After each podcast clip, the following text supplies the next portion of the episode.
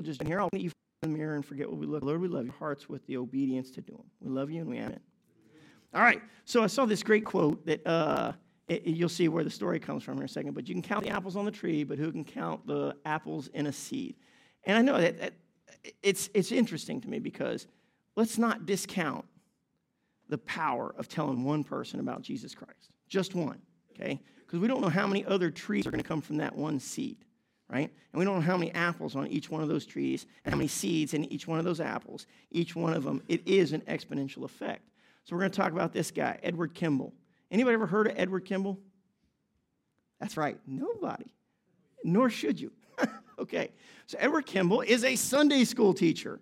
Okay. And so he's up there, and if you've ever taught Sunday school, uh, it is a small rebellion especially if they're younger. You are, if, you're, if you have had experience with insurgencies as an adult, you're going to do well in this. Or if you're, let's say, a sea captain and you've dealt with a mutiny, that's Sunday school, right? Okay, so he, he's herding cats in Sunday school, and he's praying with intentionality for each one of his students. He's like, look, it's a small job, but it's my job.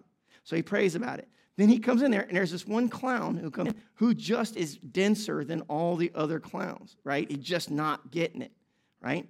And it turns out to be this guy, Dwight L. Moody. In fact, he says, I can truly say that I have seen few persons whose mind were spiritually darker than his was.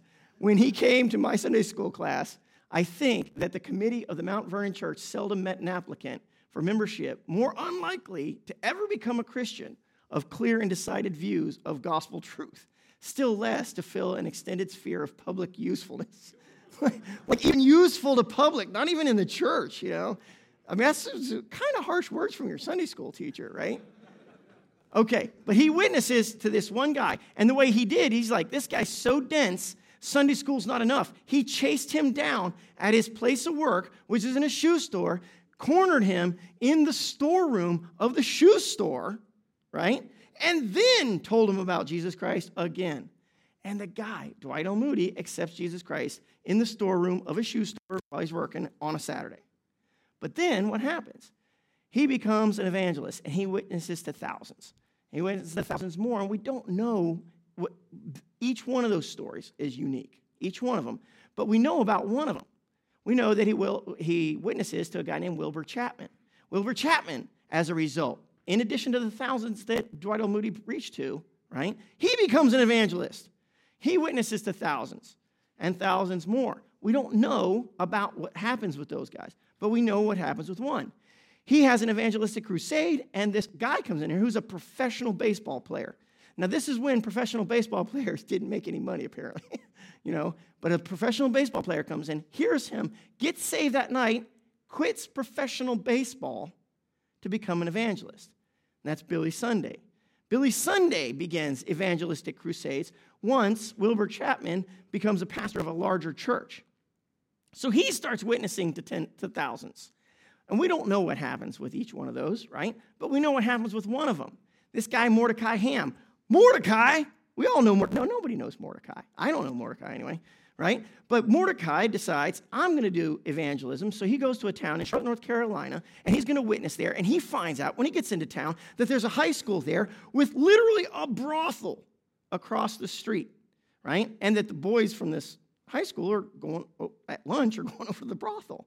So he's going to speak about that. Well, the boys at the high school find out he's going to speak against what they've been doing, and so they decide they're going to come and interrupt the message. Well, one guy comes, whose name is Billy Frank, comes that night in order to shout him down.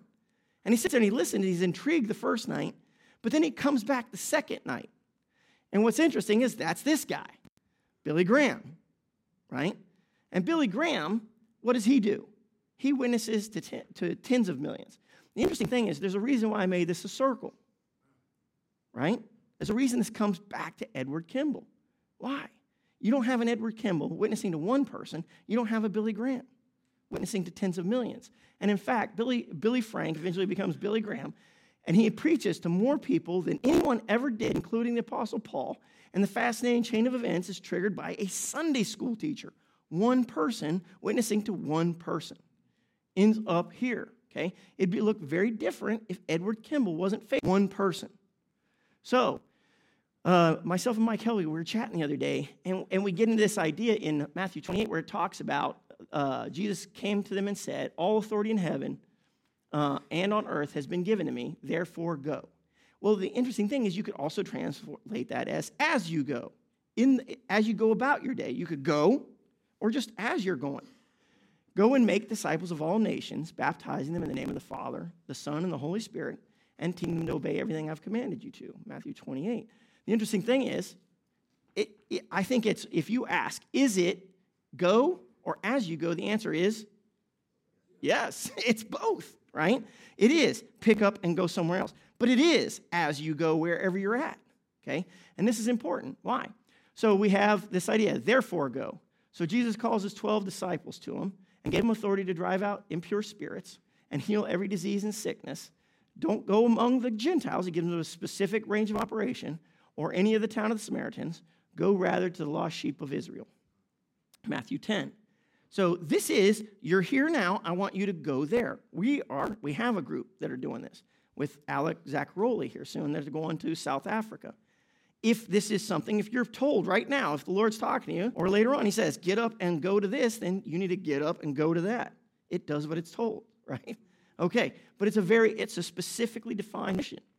Then we look over here with, and he sends out, Jesus sends out the 72 in Luke 10. It says, After this, the Lord appointed 72 others and sent them out two by two ahead of them, to, ahead of him to every town and place where he was about to go. He told them, The harvest is plentiful, but the workers are few. Ask the Lord of the harvest, therefore, to send out workers into his harvest field. Key part is, he says, I need you specifically to go to these specific places that I'm about to go. Specifically defined mission for what they're supposed to do. And it's not necessarily right here, it's pick up and go there. Okay. Same thing, Paul and Barnabas are commissioned. Therefore, go. It says, among the prophets and the teachers in the church of Antioch in Syria, the Holy Spirit said, Appoint Barnabas and Saul for the special work to which I have called them. So after fasting and prayer, the men laid hands on them and sent them on their way. Acts 13. This leads to Paul's first missionary tour. Again, specifically defined mission. It's like, look, I need these two to get up and go there. And sometimes it's maybe not clear because we know from Paul, you know, he got out there and it was he was redirected once he was, you know, headed down range. The key part is that's one aspect of it. And it's an important aspect of it. And I'll say it again, if you're interested, if this is if the Lord's moving your heart to do this, we can hook you up with Alec. Okay, the women have already gone and come back from this. And we should continue to do it. But there's a second part of this. Okay? There, well, we'll get to the second part. Sorry, here's some of the lessons. And one is they're uniquely called. The Lord put it on their heart. What? The normal place is for you to be where you are. God called you in this spot. That's normal to stay there. There's nothing wrong with that. So you're specifically called and you're uniquely gifted and specifically directed. You're told, go there, do this. And the Lord moves in your heart to do it. You know, you're wondering, I wonder if I should go. I don't know. Pray about it. And if the Lord says go, get up and go. Okay? And the interesting thing here is this came out of uh, the last men's breakfast. Someone came up and pointed this out was that Jesus didn't necessarily, didn't call the equipped or the talented. He equipped those he called. So I, there's this, there's this, I, I don't know. This is just, this is opinion. This is not, on the, on the realm of opinion, you have God's opinion, you have the Bible, church, Pastor Marty, me, You're right? My opinion. Uh, we take these tests about what your spiritual gifts are, right? My, what I found in the Marine Corps is that when I got sent to a new place to do a new mission, what the commander did was he grabbed the things that I would need and attached them to me. He gave me the stuff that I would need for whatever mission he called me to. So, first ask, before we ask about your talent, ask what God wants you to do. And if God's telling you to do something, just do it. Just do it. You know, be faithful, equipped, be obedient, don't be talented. He can do more with obedience than he can with talent, I suspect. Okay. The next part, as you go. Now, this is the second half of it. And I suspect that for the majority of us, this is where we need to be. And the question is um, if we can't be faithful in the little, how are we going to be faithful in something big like going to the other side of the planet? This should be we wake up every morning in our mission field. It starts. As soon as you put your foot on the floor, you're in your mission field. So this was something that, that hit me the other day when uh, Dale Wickheiser and I were talking. And it's the woman at the well. Okay, so John 4. We've all heard the story, so I'm going to move through this fairly quickly. Okay, so Jesus is tired. He asks, he sits down at a well and asks a Samaritan woman for a drink. uh, the Samaritan woman blanches at first at the thought of giving a drink to a Jew because Jews and Samaritans didn't interact. But he tells her if you knew the gift of God and who it was that asked you for a drink, you would have asked him, and he would have given you living water. So she asks, Well, you think you're greater than Jacob, our forefather who dug this well? And she's like, Well, funny that you should ask. Yes. I, I, yeah, I, I do think I am greater than Jacob, your father who dug the well. And whoever drinks my water will never thirst again. So she cracks a wise crack. You know, so she's sarcastic on the back, which Jesus leads in and informs her that not only does he know her and know her intimately, he knows her and knows that she's been married several times, been divorced several times, and the guy that she's currently living with is not her husband. Okay? And the interesting thing is that after this, through this conversation, she realizes she's not just dealing with a prophet, she's dealing with the Messiah, right? And what sons, and tells everyone in the town. Now, we're going to talk about this in a second. What could she possibly have told them? What, is the New Testament written at this point? Could she have walked, led them down Romans Road? Right? Could she have walked everybody through all the Old Testament prophecies that point to Jesus as the Messiah? It's unlikely she knew was a Samaritan. She couldn't have told him much, could she? And yet, whatever she told him, says many of the Samaritans from that town believed in him because of the woman's testimony. He told me everything I ever did. So when the Samaritans came to him, they urged him to stay with them, and he stayed with them two days. And because of his words, many more became believers. And they said to the woman, We no longer believe just because of what you said. We now have heard for ourselves. And we know that this man really is the Savior of the world. So I want you to concentrate on a couple things. What could she possibly have told him? What, what could she possibly have learned in the course of the minutes that she's talking? And the second part is, what could she have done? Like, what, what happened? Who is it that changed things? What was her role in this, really? All right, let's do this. We're, we're going to do another story, okay? This is fun with geography. okay, so let me orient you to the map, uh, to the map here. This is north, okay? So we've got the Sea of Galilee, we've got the Dead Sea, we got this little funny river here, the Jordan, that separates the two. This is northern Israel over here on the left. This is northern Jordan up here on the right. Every one of the towns you see that are in black is the Decapolis, the 10 cities. You'll hear this a lot whenever you're reading about Jesus and the, in the Gospels. And you almost always hear about it in this tiny little space here the region of the Decapolis, the 10 cities, and it's usually adjacent to the Sea of Galilee. Why does that matter? You're going to see in a second. Okay, so these are the regions of the Decapolis. Each one of the provinces that are associated with it, there's only one that's missing, and that's Damascus, that's non contiguous. It's all the way up here to the north. But again, whenever you hear the Decapolis and you hear the Sea of Galilee, we're talking about a tiny region that hugs right up against the Sea of Galilee, and it's in the provinces of the Decapolis. This is a bigger one. See, we're going big to small. Now you know where we're at. Okay, so this is the Sea of Galilee, topographic map. Now, this is, there's a town here called Hippos and Kursi. Okay, the interesting thing about this is this is the area where, more than likely, Jesus healed the demoniac right? And the pig uh, drove the, the demon, demonic spirits into the pigs. They rush off a cliff. If you look around here, there's not very many places uh, that you could have had a cliff, right? So it's probably in this region. This is also the region, strangely, where Jesus feeds the 4,000 after he feeds the 5,000. So everybody got the orientation on, where we're at now. Very good. All right. So as you go, the former demoniac. So in Luke 8, 26 through 39, Jesus heals a demoniac. He, he drives out these spirits, and like we know, the spirits go into, these evil spirits go into the pigs, the pigs run off the cliff, right? And the reaction, there's two reactions. There's the reaction of the former demoniac and all the people. It says the people of the region, right? And what does it say? It says, then all the people of the region of the Gerasenes asked Jesus to leave them because they were overcome with fear. So he got in the boat and left. The man from whom the demons had gone out begged him, begged to go with him. But Jesus sent him away, saying, Return home and tell how much God has done for you. So the man went away and told all over town how much Jesus had done for him. Now, what's interesting is when you read other translations, it says he didn't just go home, he went back to the what? To the Decapolis, to those 10 regions, and he's walking around there. Now, if you ever see Darren and he's and, and you're going to talk about football, let's say the Cowboys won, and he's walking toward you, what do you assume he's going to start talking about?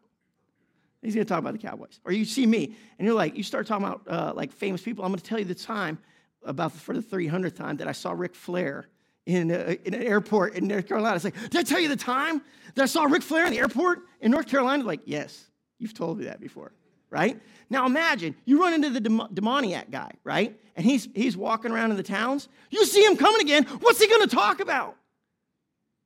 Hey, did I tell you that time that Jesus drove out a legion of demons into the pigs? They ran off the cliff and stuff like that. How many people has this guy told now? In fact, I would even ask, what does he ever talk about? Does he have something better to talk about? No, I mean, it's, you're okay. He's got the one up story. You've met the guy, he's gonna, you're like, I told this story. It, no, he's got you. Driven out of you? Did you see pigs run? No. Okay, well, guess what we're gonna talk about? We're gonna talk about that. It, he's got you, right? And that's all he's gonna talk about. So then Jesus leaves from that area. He crosses the Sea of Galilee, and then he makes his way over, you're gonna have to imagine, over here to the left, over here by this, the coastline in Tyre and Sidon. So then we see Jesus healing the Syrophoenician woman's daughter, right? We won't get into that story, but you can look at it on your own in Mark 7. Right after that, in Sidon, these are all cities right on the coast. They would constitute southern Lebanon or the area of northern Israel, right next to the coast. Jesus heals a deaf and mute man in Sidon. And then he leaves and heads southwest until he hits the Sea of Galilee. Then he bangs a right, okay? And then he goes to back to this area of the Decapolis, the region right next to the Galilee, right? What's interesting is now, remember, he was just asked to leave by the people of this region only a short period ago. But then you got this demoniac running around telling everybody about this. He can't stop talking about it. And during those days, another large crowd followed, started following Jesus. But this crowd's different because it follows him for days. And in a remote area, there's no food, there's nothing there. So contrast this. He's feeding 4,000. What explains the change for they're begging him to leave initially, right? But now they're willing to follow him for three days in, remote, in a remote area without food. So, there's some observations of as you go. Remember, there really is go, get up, go. I've told you to go somewhere, get up and go and go do what I told you. But there's also, you're here. You're already here in the mission field. As you go, what should you do? One, what could the woman of well have told the whole town about Jesus? All she can tell him is what he did in her life in that t- tiny little time frame. What could the demoniac have said? He can only tell. He there is no indication that he knows anything about Jesus other than what he knows about Jesus in that time frame that he had an interaction with him. He doesn't have Roman. If, if you guys don't know it, you guys can look it up. But I, when I first started thinking, man, I need to tell people about Jesus, and I was like, well, how do I do it? And then you start learning Romans Road, and it's a good thing. It walks you through the whole gospel, and it's a good thing, right? But what, let's say you don't know that right now, and you leave from this building. There's an opportunity to tell someone about Jesus Christ. What do you need to know? What did he do for you? That's the most powerful story. Second part, the woman in the well. Uh, what was the woman in the well's uh, role? What was the demoniac's role? His role was to provide the introduction. That's it. Did the woman at the well save anybody? Not even one. Did the demon, former demoniac save anybody? No. What was their role? They introduced the unsaved to the Savior. That's all they did. They provided the, they're like, here, I can't help you, but I know who can. Let me introduce you to him. That's it. That's all they could do. And here's the funny part is how many people came as a result of, of her just sharing what Jesus did in her life? The entire town picks up and comes. How many came as a result of the former demoniac? At least 4,000 men. That doesn't even count women and children, right? So just think about that. And here's the last part who could have told their stories better than them? Like if I share the, the story of the woman at the well or the demoniac, it's a good story. It really is. But it lacks the power of, of the person being the, the instrument, the protagonist in the story, right? So I have to ask you this What is it that you, only you, could uniquely share about what Christ has done in your life that has power? So, uh, the, the, uh, clearly that didn't fit on the screen the way I thought it would, right? But this is the parable of the sower. And it really made me sad. When I was younger and I first read the parable of the sower, I was really sad because I assumed you know, when I first read it, I was saved at the time. I knew I was the guy with the weeds, right? I knew it. There was no, I didn't doubt it. I knew it was. It was me, right? And I thought, oh, crap, man, I'm stuck. Then I thought, well, that's pretty stupid. Which farmer would be like, ugh, got weeds, and just walk off? He's not gonna walk off. He's not like, well, I got weeds. Nothing I can do, you know? No, he's gonna go pull the weeds up. Which farmer's gonna be like, oh, I got some ground out there that's been hard packed. The seed won't even go in. Oh, it was a nice run. I'm gonna have to look for some new land. No! What's he gonna do? He's gonna go till the soil. Or he puts the, and he's realized there's, there's rocks underneath. What's he gonna do? He's gonna go out there with this, that, big, that big steel pole and start breaking through that stuff. He's not gonna let you stay in the type of soil that you are when he first found you. But here's the frustrating part. When I first started, you know, trying to witness to people about Jesus Christ, nobody was getting saved. Literally, I'd sit there for hours. I was like, this can't be right. I mean, Billy Graham does this for 20 minutes and like tens of thousands come up. I can't get one, right? You know, and, and it was frustrating. And I'm like, what the heck is going on? Then I realized after I read this, we're farmers. 90% of what's going on happens below the ground. You don't get to see it, it's happening in the heart. Every now and then, boom, you see something come up and you get a harvest. But that doesn't mean you're not a farmer. How important is it to till the soil? It's just as important to till the soil, to plant the seed, to break up the rock, to fertilize, to water, to weed. Each one of those tasks are just as important as the guy who harvests. They're absolutely critical.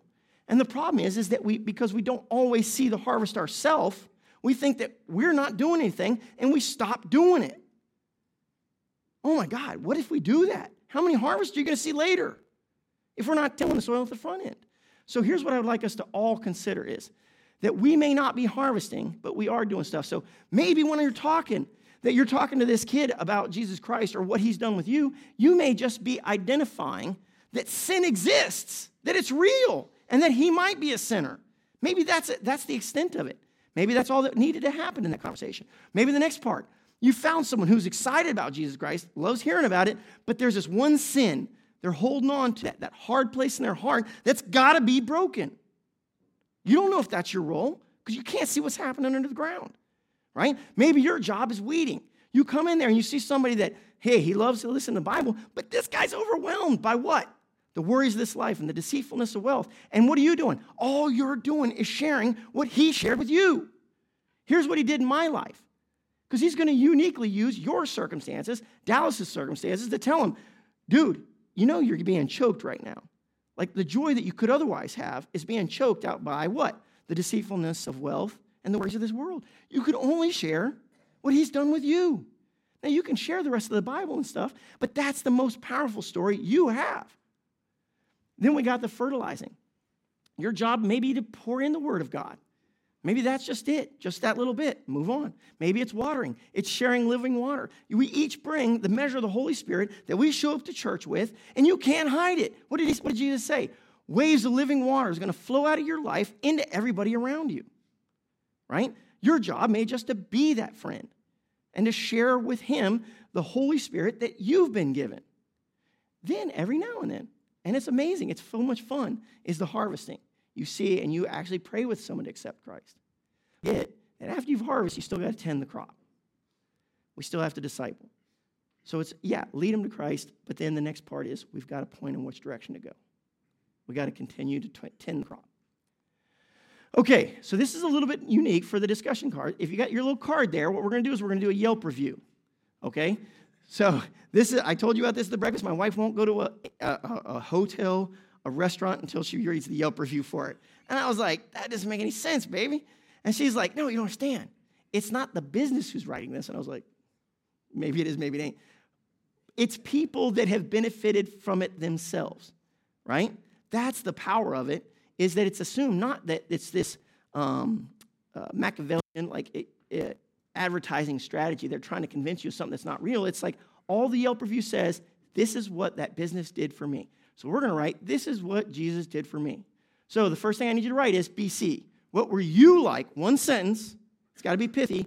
What were you like BC before Christ? Two, how did God get a hold of your heart? One sentence. That's it. Three, this is your elevator speech. This is your BLUF, your bottom line up front. What did Christ do to change your life, and how are you better or different? That's it. Pithy statement. One, three, these, so far, there's only three sentences. Four, what is Jesus likely to do for the other person if they believe? Once you've done that, we're going to take five minutes right now and you're going to write that down, just five. And then I want you to, without commenting on each other's, because we'll just get stuck doing that all day, right? Is I want you to quickly read that all around the table and then discuss it. So, number one, five minutes, right. Number two, brief around the table. Shouldn't take more than a minute or two to each do. Do not comment on each other's work yet. Three, at the end, talk about whatever time remaining. I know that it sounds uh, silly or, or funny, but Lord, I pray that it would be something that we would actually have something to say about what you've done for us in our lives, and that we would just get good at sharing that one thing. We love you, Lord, and give you this time. In Jesus' name, amen.